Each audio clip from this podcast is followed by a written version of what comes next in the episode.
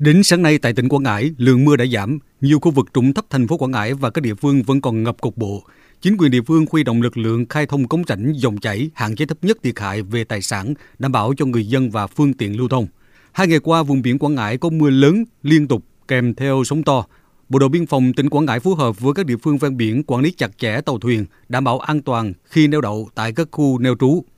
Ông Nguyễn Cửu Đoan, Giám đốc Ban quản lý cảng và cảng vụ đường thủy nội địa Sở Giao thông Vận tải tỉnh Quảng Ngãi cho biết, tuyến vận tải Sa Kỳ Lý Sơn tạm ngưng hoạt động do thời tiết xấu.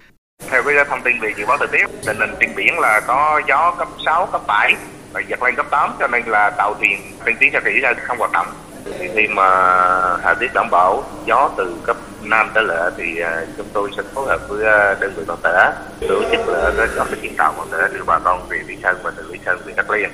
Mưa lớn gây ngập úng và ngã đổ 500 ha lúa đông xuân tại các huyện Bình Sơn, Tư Nghĩa, Bộ Đức, Đức Võ hư hại từ 50 đến 80%. Ông Nguyễn Quang Trung, Phó Giám đốc Sở Nông nghiệp và Phát triển Nông thôn tỉnh Quảng Ngãi cho biết,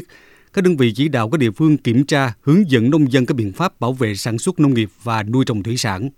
Diện tích bị ngập úng ngành nông nghiệp chỉ đạo cho các huyện, thị xã, thành phố á, là khẩn trương huy động lực lượng khơi thông dòng chảy, tiêu nước trong ruộng lúa, không để ruộng lúa bị ngâm nước nhiều ngày nhằm hạn chế lúa bị mọc mầm nè, các nấm bệnh gây bệnh. Đối với cái lúa bị đổ ngã thì à, hiện nay đã ở giai đoạn mà chín hoàn toàn á, đến thu hoạch cần thấu nước mặt ruộng và khẩn trương thu hoạch với phương châm là xanh văn nhà hơn giàu vào đồng